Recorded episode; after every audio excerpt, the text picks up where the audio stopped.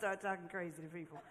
Oh my goodness. It is good to be with you, OCC fam. I, am bringing my tissue up here because I'm not even really a crier, but this whole worship situation today has just, my God. And let me tell you why I love it. And this, um, then I'm to get into my talk. I love it because this is not rehearsed. We don't do this every week. This is not week in, week out. Oh, it's time for a praise break. Let's do that for 18 hours. No, this is, we make our plan and we're trying to stay on a schedule, but every now and then, God just disrupts that thing. And it's okay. It's just okay. So uh, if you're new to us, every now and then we, we allow God to, to disrupt us and, and put our program to the side and, and run off schedule and just be free. Uh, in the Lord. And, and next time, I'm going to try to come to the front where my husband can see me because we needed a run. You know we needed a run.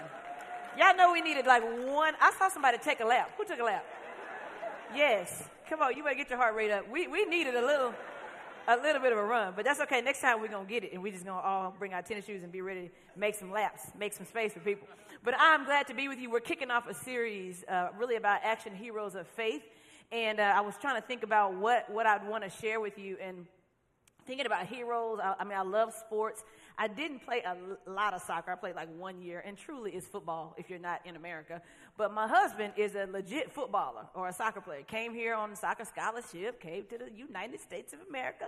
And um, my son is also an up and coming soccer player, loves it. So at our house, we watch a lot of highlight reels. And uh, we get in front of TV like it's a whole family night, and we just start going through highlight reels because soccer games are 26 hours long. And so if you're not into soccer, the highlight reels are really great because you're like, okay, they played for nine days and the score was zero to one. Can you just show me the goal, right?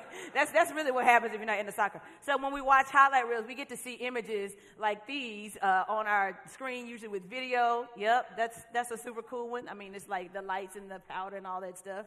We get to see usually somebody scoring a goal, making some big move, and the crowd is cheering. And then we get to see somebody like celebrating. Usually at this point, the team is running around him and, and celebrating and running around her. And then every now and then, you get to see this face. Let me tell you why this is important. Hold this for a second. Thank you so much, AV team. Usually, when we're watching these highlights, we're celebrating the position of striker.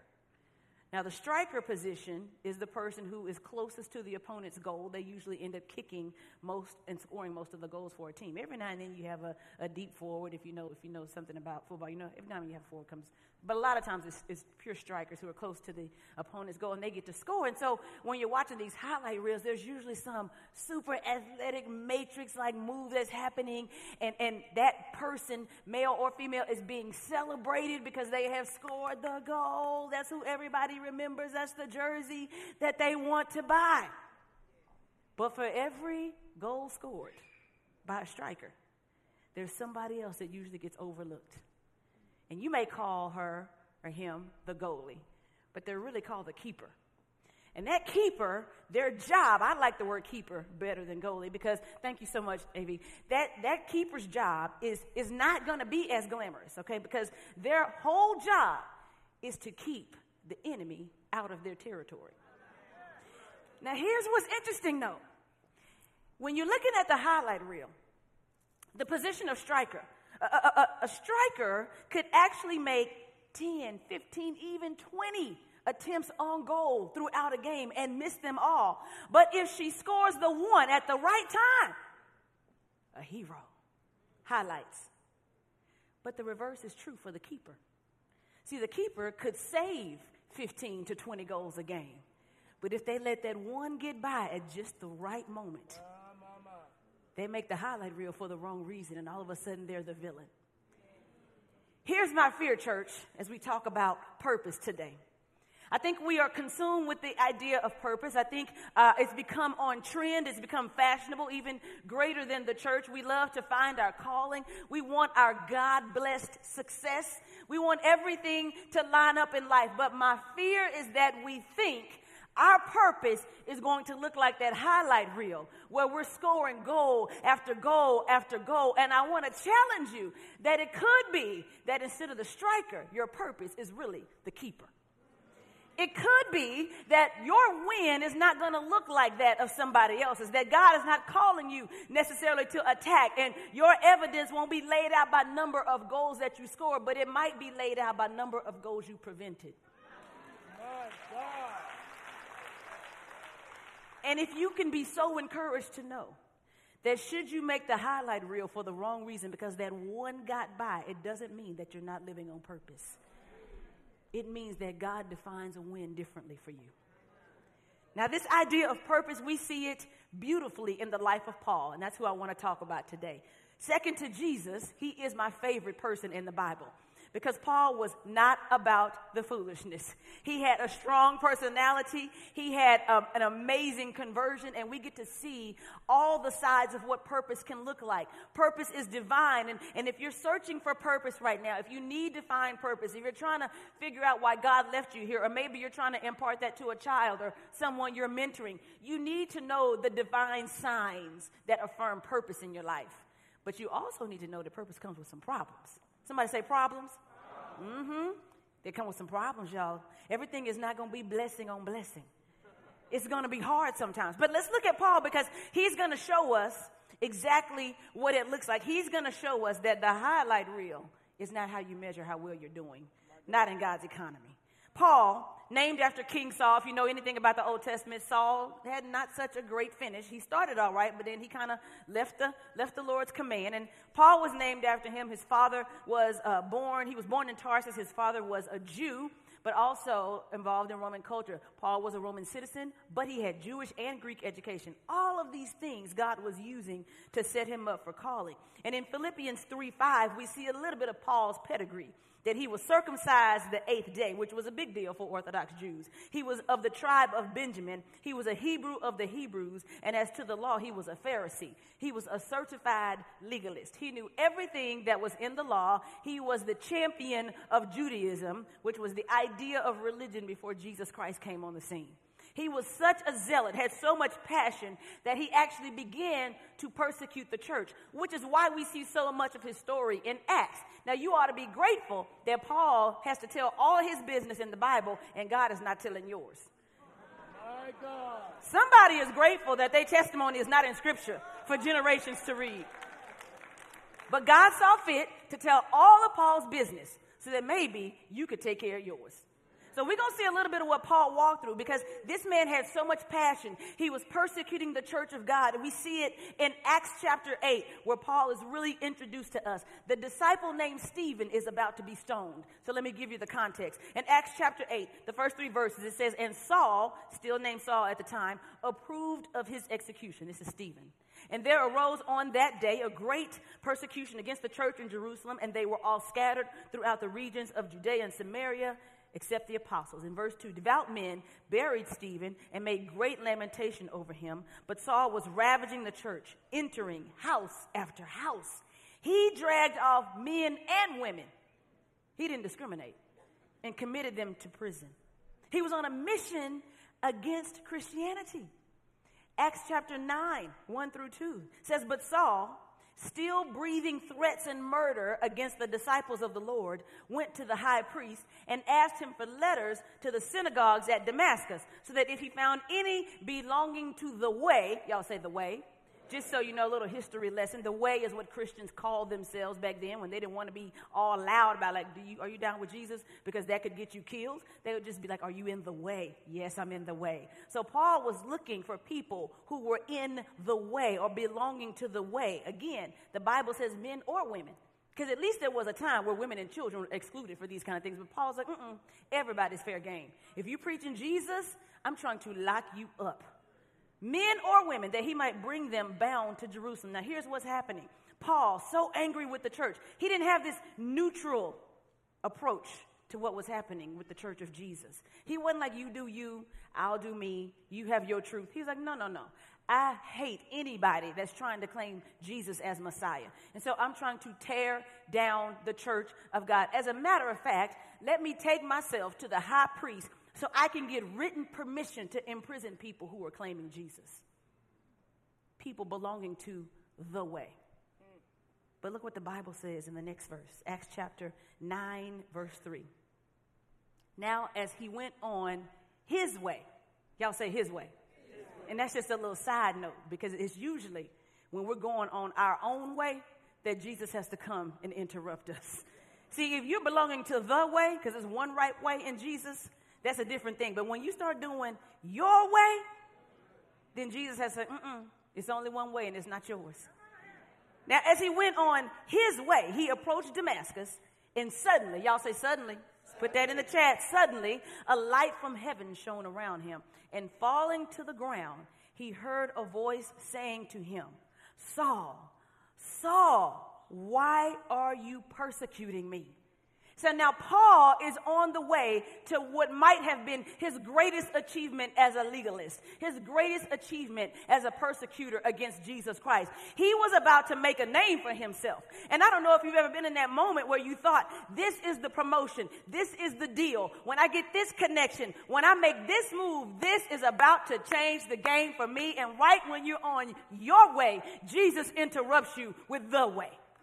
So Jesus interrupts him and out of the goodness and grace of his heart, Paul Saul at the time persecuting the church. And he doesn't say, here are your consequences. Here's why you're getting in trouble. Here's why I'm about to open up earth and swallow you whole. He says, why are you persecuting me? So the man who really should have been punished was invited into something. Do you know why? It, Paul, Paul's life was changed after this. Because here's the truth, church. Only an encounter with Jesus can change the heart of an oppressor. Only an encounter with Jesus Christ can change the heart of an oppressor. And Paul was an oppressor. Oppression isn't new to America, oppression is about humanity.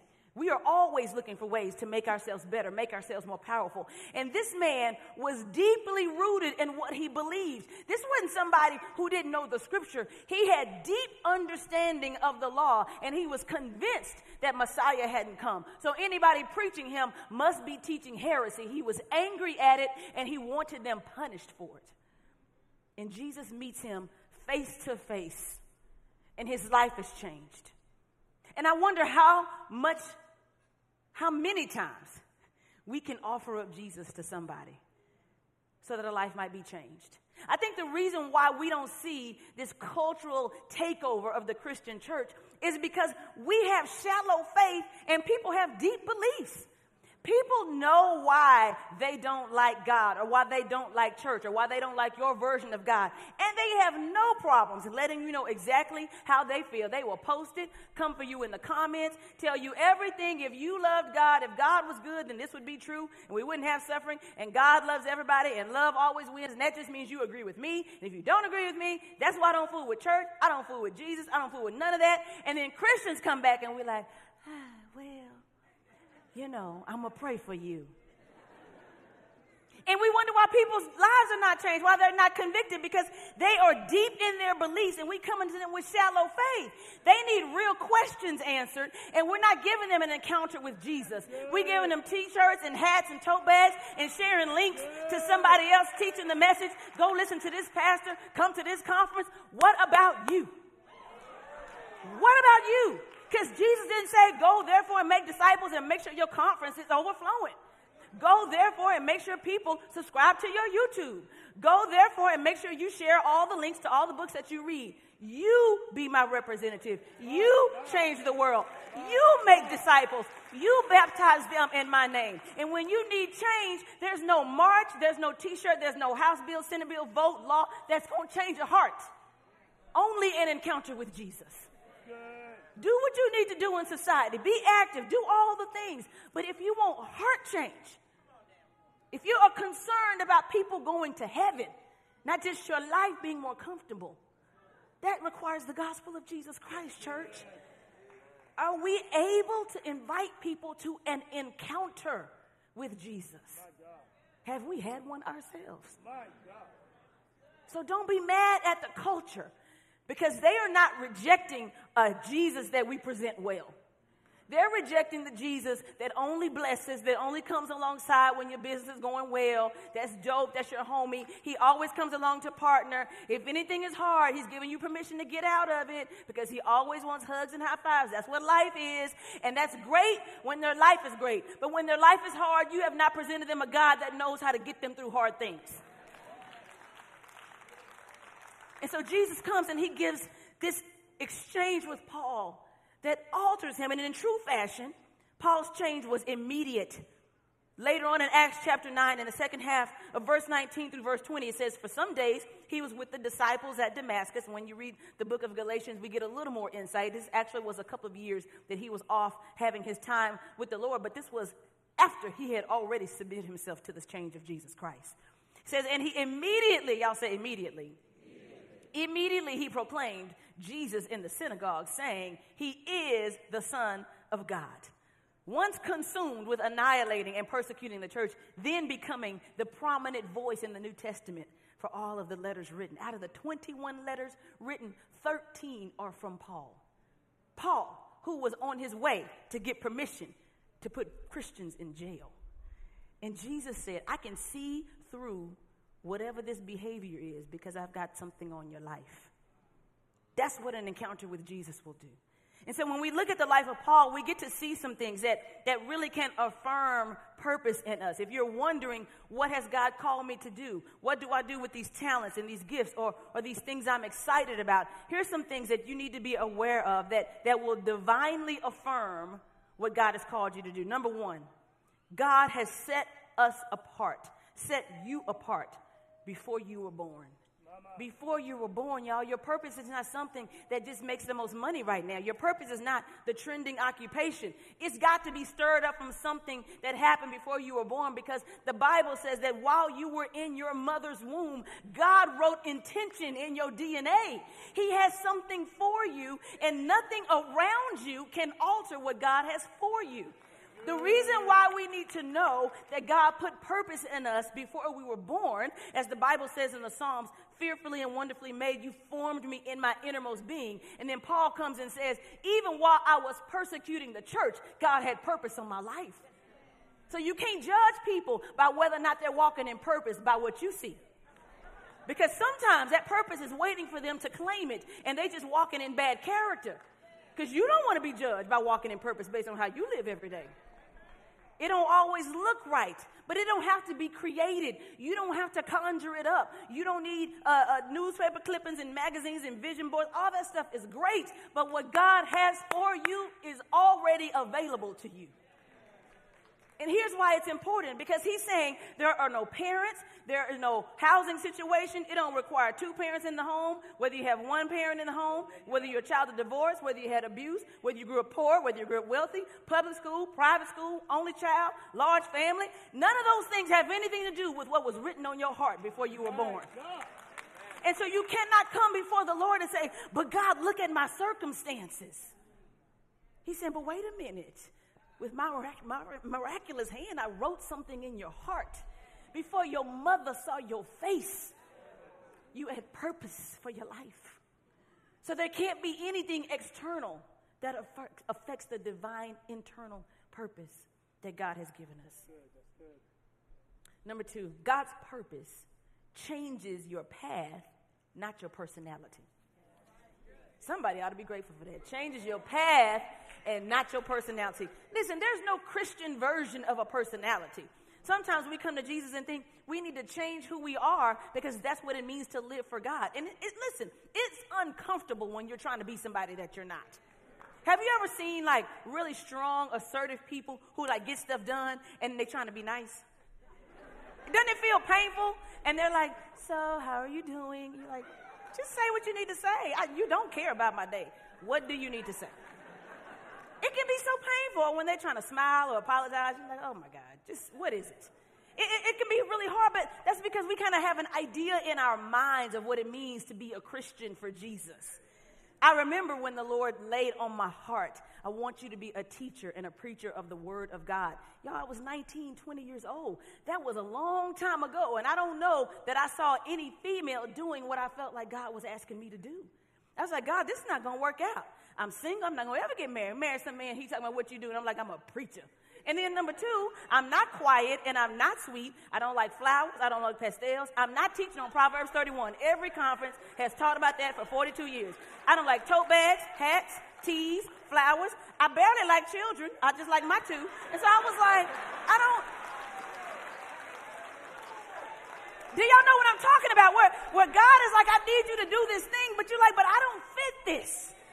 But he's saying, I'm not asking you to fit. I'm going to make it fit. I don't care about remaking your personality. I just want to redeem it so that you use it for me. So be who you are. If you're bold and assertive, do it in the name of the Lord. If you're quiet and analytical, do it in the name of the Lord.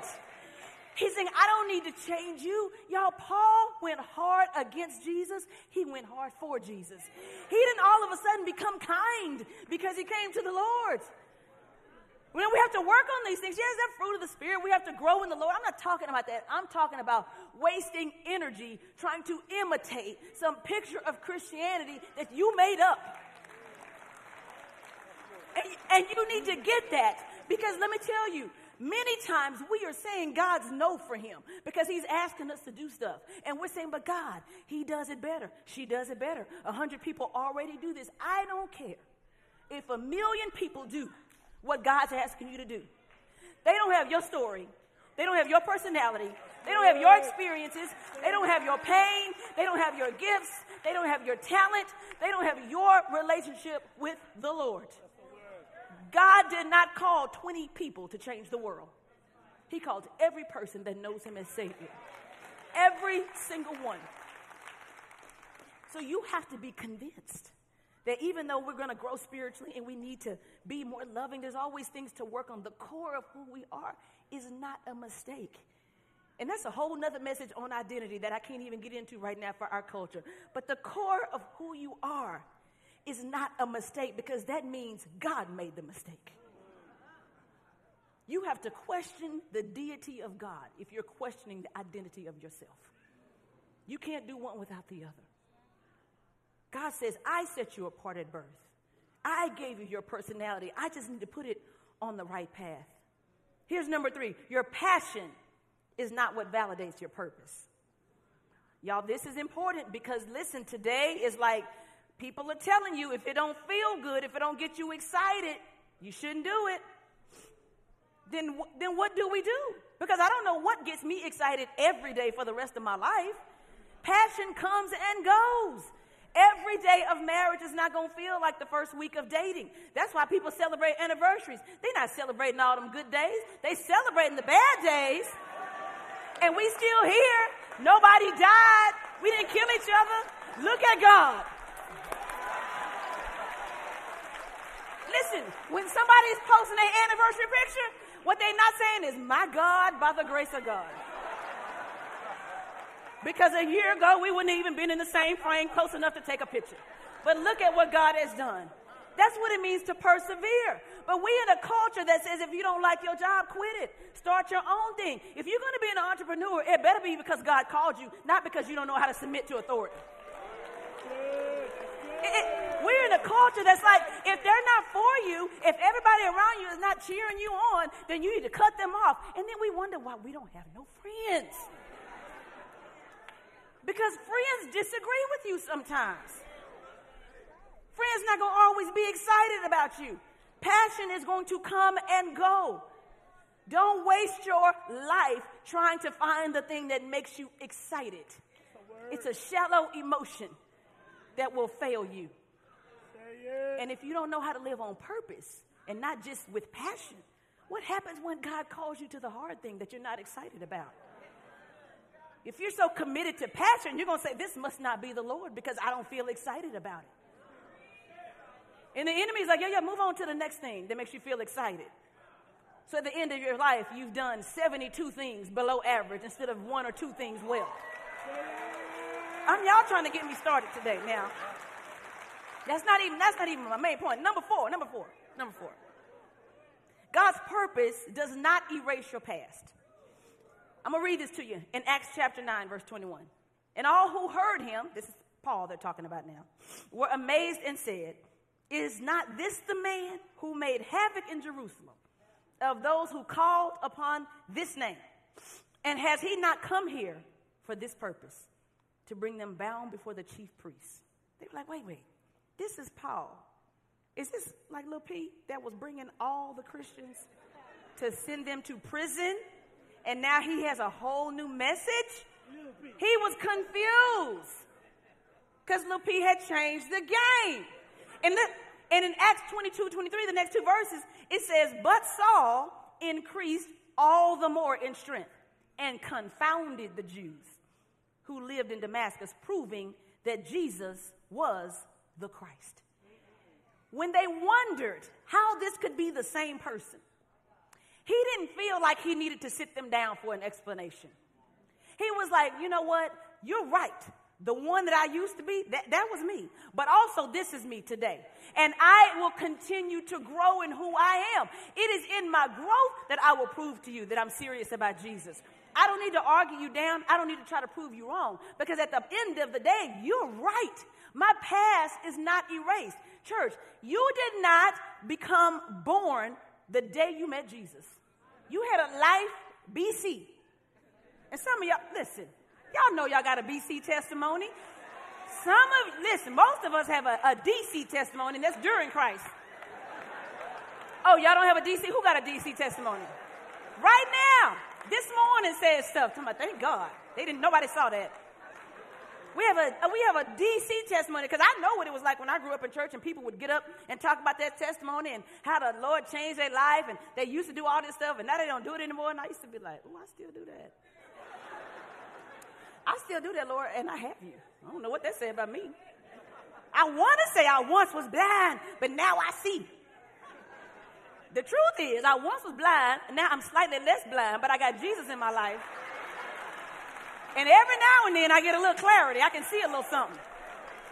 But, but you need to be okay with your past, okay?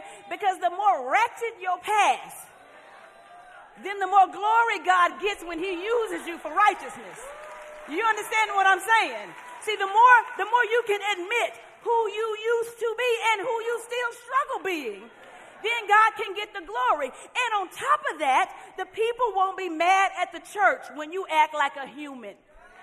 When you tell people, when I come to Jesus, suddenly I am perfect, and then you act very unperfect, then people ready to cancel church. I'm done with God. I'm done with church. Y'all are all hypocrites. You're not loving. You're not. You're right. We are hypocrites. We do things that we say we don't believe because we're struggling. We don't always get it right. But I would rather tell you the truth and apologize than to sell some false sense of Jesus. You need to understand that sometimes my growth is from cussing you out out loud to just saying it in my head. And I got to celebrate. I'm like, whoa, look at the Lord. Look at the Lord. He worked it out. He worked it out. Now, I'm not, some of y'all act like Jesus just kind of tweaked you a little bit. I'm talking about radical change. See, when you wretched, that's like when you change lanes and don't signal. When you ratchet is when you cut folks off and give them some sign language on the way to church. You know what I'm saying? So we, we need to tell people I'm trifling and I'm ratchet, but I'm with Jesus. He working on me. And if, and if you see the foolishness in me, I'm not going to act like it's not there. I'm not going to act like it must be you. I'm going to own it. You're right. But me and Jesus working on it. And then I'm going to come back and be like, listen, I- I'm just here to tell you what I know to be true, not what I live out every day. And please don't let my life distract you from who Jesus really is. And if I make a mistake, I'm sorry. I'm not going to act like I'm perfect. And if you bring up my past, because some people are going to come to you and say, Wasn't you the one? Didn't you used to? Ain't that the same? Yes, yes, yes. Yes. Uh, uh, that was me, and this is me, and that's the struggle of the Christian life. I, I, don't, I don't know what else to tell you. Because when I got saved, the Spirit of God indwelled me, but He indwelled my foolish flesh. So sometimes when we argue it out, the spirit wins, and sometimes the flesh wins. And if you catch me on a flesh day, I don't want you to think that I don't still really believe in Jesus. It's just been a hard day.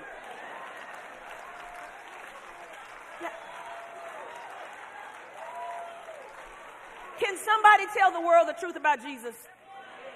So they don't feel like when they mess up or when they still step back into their old ways that God is not with them anymore that they realize that victory is not always measured by never doing something again. Sometimes it's measured by doing it less and less and less.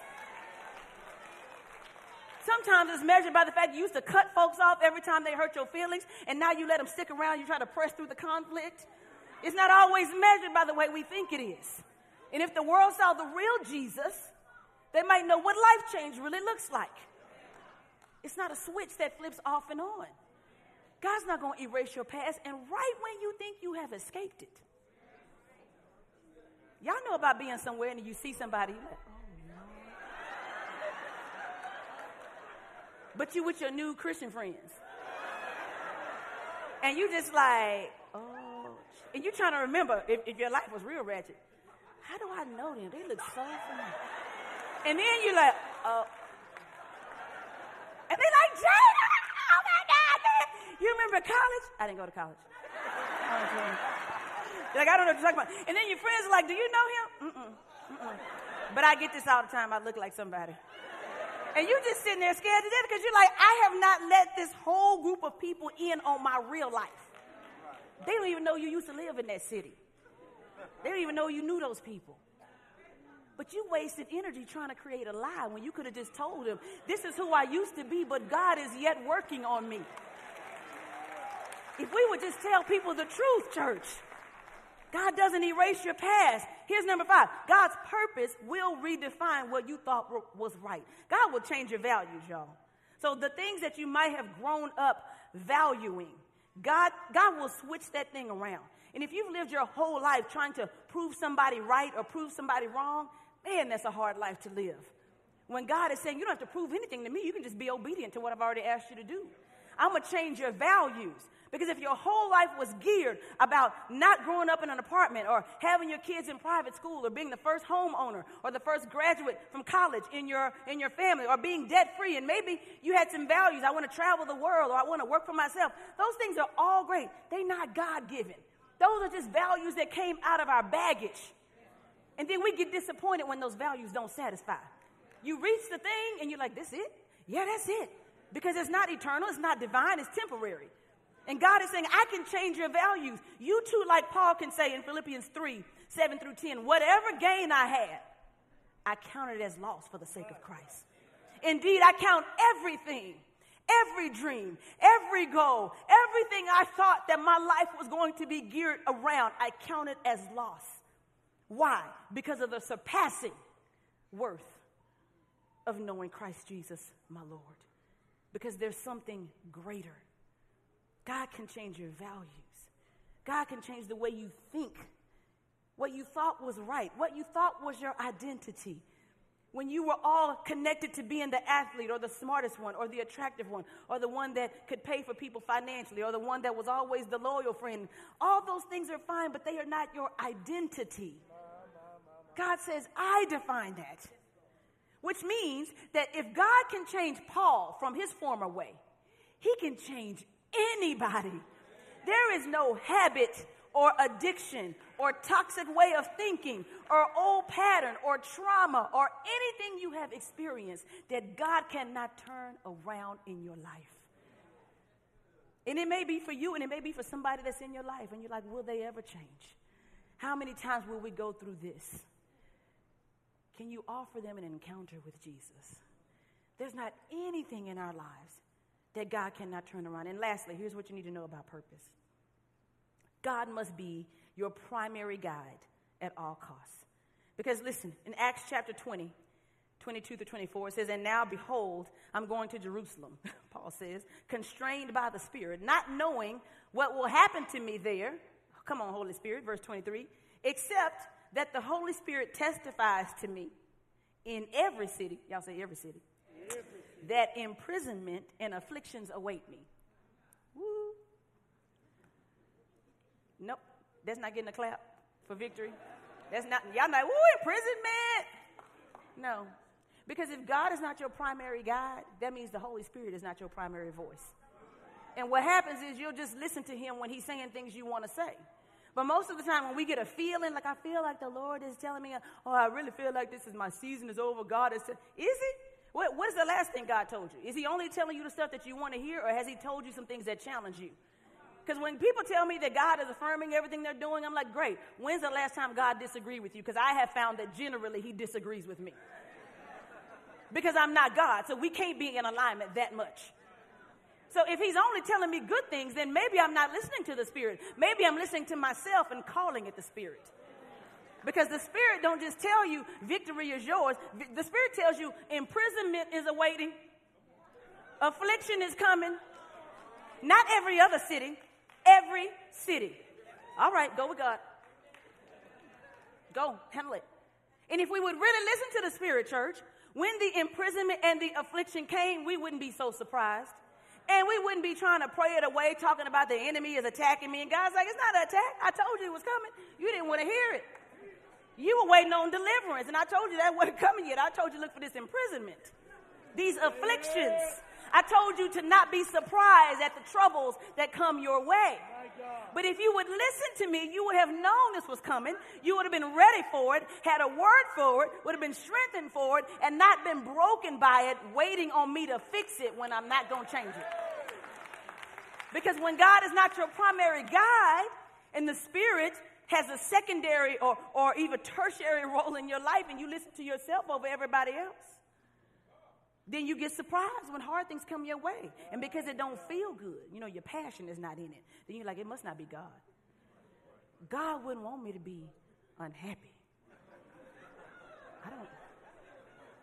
Listen, when y'all find that in your versions, please email me info at visit 1cc.com and let me know which pastor says God's whole mission is your happiness. Because then you have to show me how that was also true for Jesus Christ, his, his one son. It just doesn't make sense. But when God is not our primary guide, then we can't hear clearly from the Spirit and we miss his direction. So, y'all, here's some divine things to keep in mind before we close out with the problems. I know y'all excited. I've been waiting on the problems. Before we close out with the problems, thinking about these divine things as you're searching for purpose, because y'all life is too short. James says it's but a vapor for us to not be serious about what God has called us to. But understanding that it comes with problems, y'all. Y'all say problems. Are y'all ready for the problems? That's about six of y'all. Are y'all ready for the problems? Just pretend it's somebody else's problem. Are you ready now? All right, all right. First, purpose comes with physical problems. 2 Corinthians 12, 7 through 9, Paul says, So to keep me from becoming conceited, because of the surpassing greatness of the revelations. Remember, I said it don't change your personality. He still had some arrogance issues. A thorn was given me in the flesh, a messenger of Satan to harass me, to keep me from becoming conceited. Three times, verse 8, he says, I pleaded with the Lord about this, that it should leave me. but he said to me, My grace is sufficient for you. My power is made perfect in your weakness. Now, listen, we love sufficient grace and we love the power of God. But you're like, God, why your power can't show up when I'm already strong? And then I'll be strong, and then your strength, and it will just be crazy strong, and the whole world will see. He's like, yeah, no, that's not how that works. When you're at your weakest, is when my power is going to show up. This is not a metaphor for physical pain. I need you to understand. I'm not trying to scare you. I'm saying sometimes living on purpose does not mean guaranteed health. Don't let somebody tell you you get to claim this, you're entitled to this. When Paul said, God sent me a thorn in the flesh, sent a messenger of Satan so I would keep myself humble. God sent the thorn in the flesh and didn't, didn't take away Paul's purpose, didn't take away his calling. He said, I want you to do it with this. And no, I'm not going to take it away. I heard you the first two times, Paul. I'm not going to take it away. My grace is sufficient. Can I tell you what he did not say? My healing is sufficient.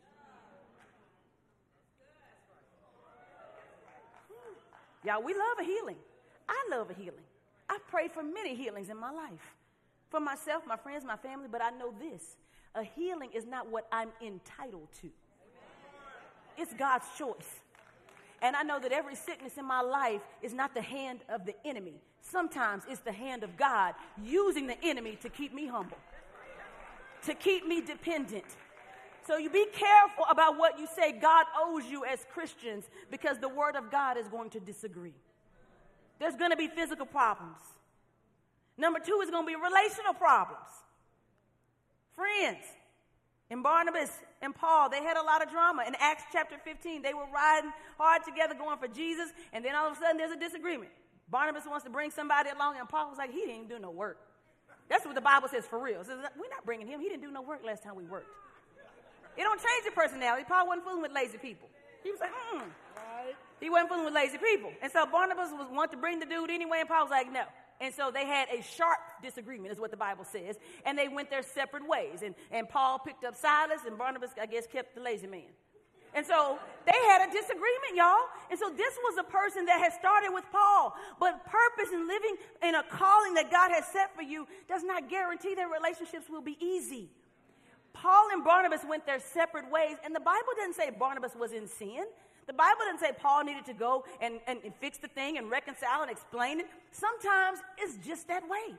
People that start with you not going to finish with you. And that is okay. There's going to be people in your life for a season, and that is okay. If you're not okay with those kind of relational strains, then you might not be ready to live this calling that God has for you. It's going to be hard friendships will be damaged. Your marriage will struggle. Your friends might want to leave you alone because you're so busy. You're like, I don't have time to do what y'all doing. I'm over here focused. And people might not want to get with you as much. But we don't unfriend and block and cut the whole world off. We go on with our business and we still live on purpose. You're going to have relational conflicts. God is going to bring you around people that rub your personality the wrong way. And you're like, why everybody don't think the way I think? And now you have to communicate with people differently. And now you have to learn how to resolve conflict. And now you have to not be so easily offended. My God, our whole culture is so triggered over everything. So disappointed, so easily offended. Why? We, we are not able to suffer well. We, our feelings are everything. And if you say something and it's the wrong tone or you use all caps, I don't like that emoji. How you to not respond back? I texted you this much. You texted me one line. We're not friends. Like, oh my gosh everything. There's going to be relational discord if you're living on purpose. Don't think that living in God's calling means your relationships will be easy. There's going to be things in your friendship, in your marriage that you used to resolve in unhealthy ways. And then as you start walking with Jesus, the Spirit don't give you peace about resolving it the unhealthy way. And problems you didn't even know existed will start to show up. Because now you're having to deal with it the way God wants you to. You're going to have relational issues, and sometimes it's going to even bring some loneliness, which we saw in the life of Paul. Number three, you're going to have vocational problems. Y'all say vocational. Because his job was high risk. Y'all listen. At Acts chapter 14, he was stoned. It says the Jews came from Antioch, and having persuaded the crowds, they stoned Paul, dragged him out the city, supposing that he was dead. But in verse 20, it says, But when the disciples gathered around Paul, he rose up and entered the city. And on the next day, can y'all say next day?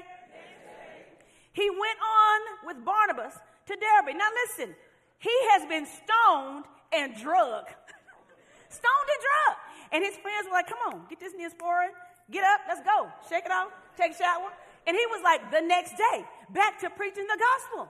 And we got folks who have to take off for their birthday. They can't even work because it's their birthday and I, I got to celebrate me and I got to be about me. This man was stoned and drugged. And the next day he was on mission. Life is short. Life is short, y'all. So you're going to have challenges. You're going to have vocational problems because the thing God called you to isn't easy. But here's the thing God wasn't like, hey, take some time off. Go heal up, Paul. He was like, the next day. There's a gospel to be preached. You know why Paul could shake it off? Because he listened to the Spirit who had already told him that in every city you're going to have imprisonment and affliction. So Paul was like, oh, yeah, yeah, I knew this was coming, Spirit. Had my community ready, had my mind already right. This is not going to take me out. Yes, it's hard, but God is stronger. Let's do this thing. And the next day, the Bible says, he was up preaching the gospel. Again, in, in, in Acts chapter 16, a story many of us know, Paul cast out a demonic spirit from a slave girl. Now, the spirit casting out was an amazing thing because God was using the disciples and apostles at that time to, to work crazy miracles. But the spirit that she cast out made her bosses mad because they were using that spirit for profit.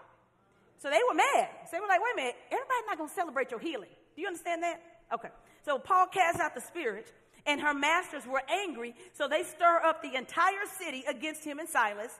They were arrested, beaten, and put in prison. Y'all, that's not pretty. That's not, that's not what you post. Look at my purpose. It got me beat up. Nobody's, nobody's posting that. And so here we have God saying, You are very much on task, Paul. So all of these hardships, all of these afflictions, you are very much in the middle of my will. And right when it seemed like you couldn't take any more because you've been stoned and drugged, now beaten and in prison. And I'm sure the irony was not lost on Paul that he himself used to do the same thing to Christians. The irony isn't lost on him, but now he finds himself imprisoned again. But it is in that prison that him and Silas praise all night long. And you know this part of the story because the Bible says around midnight the earth began to shake and their chains began to break. But they knew that their praise was not for their own freedom because they were already free, even though they were in prison. They didn't need to be physically free, they had spiritual freedom. But Paul is affirmed in his calling because in the middle of that prison, in the middle of his praise, the Gentile jailer comes and says, What must I do to be saved? And, church, I just want to know if we are willing to risk salvation of a soul just to avoid the inconvenience and the hardship of purpose. You might avoid prison, but you also might avoid the salvation of a soul. Paul says it's worth it. I will stay right up in here in these chains, praise my way out. And when the chains broke free, y'all, he didn't leave. He wasn't trying to escape, he was already free. When you already free, you're not consumed with your circumstances. Because wherever God has you, you're free. He didn't leave. He's like, I still have ministry here to do. Second Corinthians 11, talking about hardships. Verse 24, he says, Five times I received at the hands of the Jews 40 lashes, less one, 39 lashes. Five times. The Jews, his own people. Mama. His people. Don't be taken aback when your people only like the old you. And they give the new you all the lashes. That's what happened. Verse 25, three times I was beaten with rods. Once I was stoned. Three times I was shipwrecked. A night and a day I was adrift at sea, on frequent journeys, in danger from rivers, danger from robbers, danger from my own people, danger from Gentiles, danger in the city, danger in the wilderness, danger at sea, danger from false brothers. Verse 27 In toil and hardship, through many a sleepless night, in hunger and thirst often without food, in cold and exposure. And apart from other things, there is the daily pressure on me of my anxiety for all the churches. And that is not a resume that many of us would be running toward.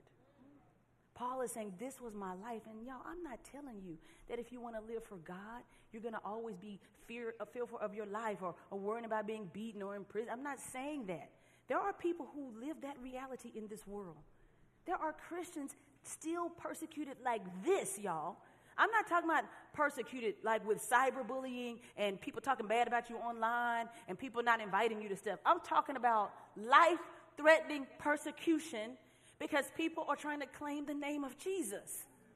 So, how are we so enabled to endure any kind of hardship? We're worried about being canceled. We don't want to say the wrong thing. And I want to make sure everybody knows that I'm cool. And I don't want to make the church seem like it's so hard to have such high standards. It is hard. It does have high standards. It's not going to be popular to everybody.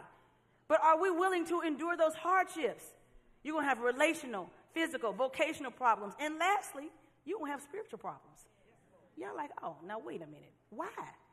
Because you think, if I'm living on purpose, the Lord need to take care of all the spiritual drama. Life should be great.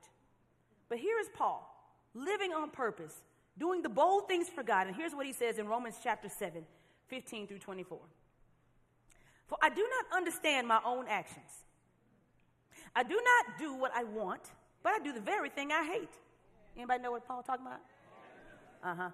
For I know that nothing good dwells in me, that is, in my flesh. For I have the desire to do what is right, but not the ability to carry it out. For I do not do the good I want, but the evil I do not want is what I keep on doing. Wretched man, wretched man that I am, who will deliver me from this body of death? Even in the middle of God's great calling on your life, you will experience spiritual tension. If you think that the internal wrestle and the tension in your life must mean that you're not doing something right, that's not always accurate. You can love God, be going hard for God, and still wrestle because inside of us, we've got a sinful person that doesn't die at salvation. They just have to move over for the Holy Spirit to take up residence. You have a constant tension. And if you don't have that tension, you might question whether or not the Holy Spirit's even in there. Because if you've got the Holy Spirit in you, everything is a fight. You have things you want to say, things you want to do, things you have to deny yourself. It's always a struggle. But you need to understand that even in your spiritual struggle, church, God will call you to fulfill purpose. It will be at your lowest moment, your weakest point. You didn't have quiet time that day. You haven't had it all month. You feel far from God. You don't have any scripture except Jesus wept. You don't feel like praying for somebody. And then God's going to send somebody they're going to text you, call you, need you, and He's going to want you to minister to them. You're going to say, God, I have nothing. He's going to say, I know I'm everything. I don't need you to have nothing. I need you in your weakness to know that now my power is about to shine through. And you will know in that moment when you had a word of encouragement, when God somehow gave you wisdom, when you didn't even feel it for yourself, it had to be God that ministered through you in that moment. Because even in your spiritual low, God will use you for great things. And we need to know this, church, so we don't check out. I don't want us to check out when relationships get hard, when the physical life, the toil and turmoil of doing things God's called us to do gets hard. I don't want us to check out. I don't want us to check out when the spiritual life gets hard because that's a part of living on purpose. And here's why we do it we have a goal in mind. The G is gratitude. This is part of the goal. Because if you know what you've been forgiven from, if you know your whole story, not the part you share, your whole story, then you will have an overflowing sense of gratitude to give your life to the one that saved it. The one that rescued you probably on more times than we care to remember. You give your life, and you, like Paul, say, I am the chief sinner. I know what I deserve, and here's what God is doing for me. The O is obedience to God. Romans 12, 1. I appeal to you, brethren, that you would present your bodies living sacrifices, holy and acceptable to God. Just plain obedience, y'all. That's why we live on purpose, because our lives are not our own. And we owe that to a God who rescued us. The A is ambition. And that's a holy ambition. I'm not talking about your hustle, I'm talking about holy ambition. Romans 15 20, Paul says, I make it my ambition to preach the gospel. Your ambition that God has given you is not going to always be the most popular, and it certainly won't always pay the most, but it's the thing that God has called you to live out. Holy ambition puts life in perspective.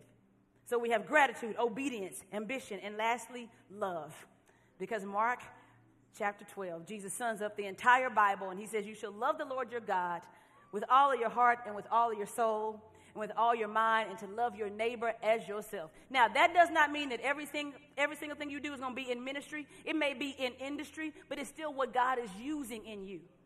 I have a friend, Erica, y'all. She is a great loctician. She can hook your hair up. But let me tell you, she's heartbroken when her clients don't have community and don't have churches they belong to, not when they're unsatisfied with her work. I have a friend, Rosemary, and she is a banging real estate agent. She will find you anything, anywhere. She's amazing. But she does it because every time she gets to share the gospel, she gets to show people how to set up homes of faith and not just houses. I have friends, Isaiah and Justin, and listen, they'll get you fine and fit. You might not like the journey, but they want you to not just look good. They want you to be healthy so you can live out the calling that God has given you, so you can be strong for your family, so you can avoid many of the preventable diseases that come our way. So it's not just about being in church, but it's about being on calling. I need you to understand that problems are going to come with this thing. that just like those strikers we saw in the images, the enemy is going to strike at you all the time. And you have to ask this question Is my purpose worth it? Is my purpose worth it?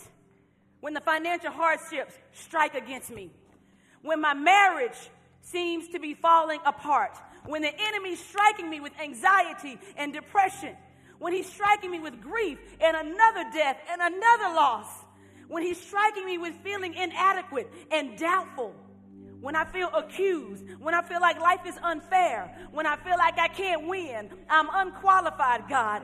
Is my purpose worth it? When God strikes, allows the enemy to strike you over and over and over and over again. Is it worth it?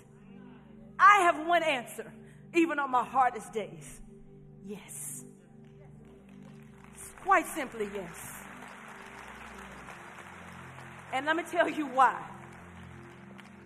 Because a God that does not need you wants you. A God that could do it all without you still wants you.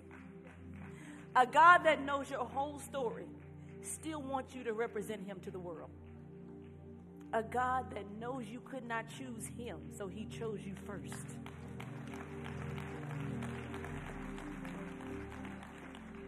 Y'all, life is short, and our world is hurting. The Bible tells me it's not going to get better before it gets worse. My life is not anchored in a better earth. My life is anchored in a populated eternity. I want to bring people into heaven. And I can only do it if I live on purpose. So that's our challenge for today. To know that it comes with the divine, it comes with the problems, but there is no other way to live. In Jesus' name.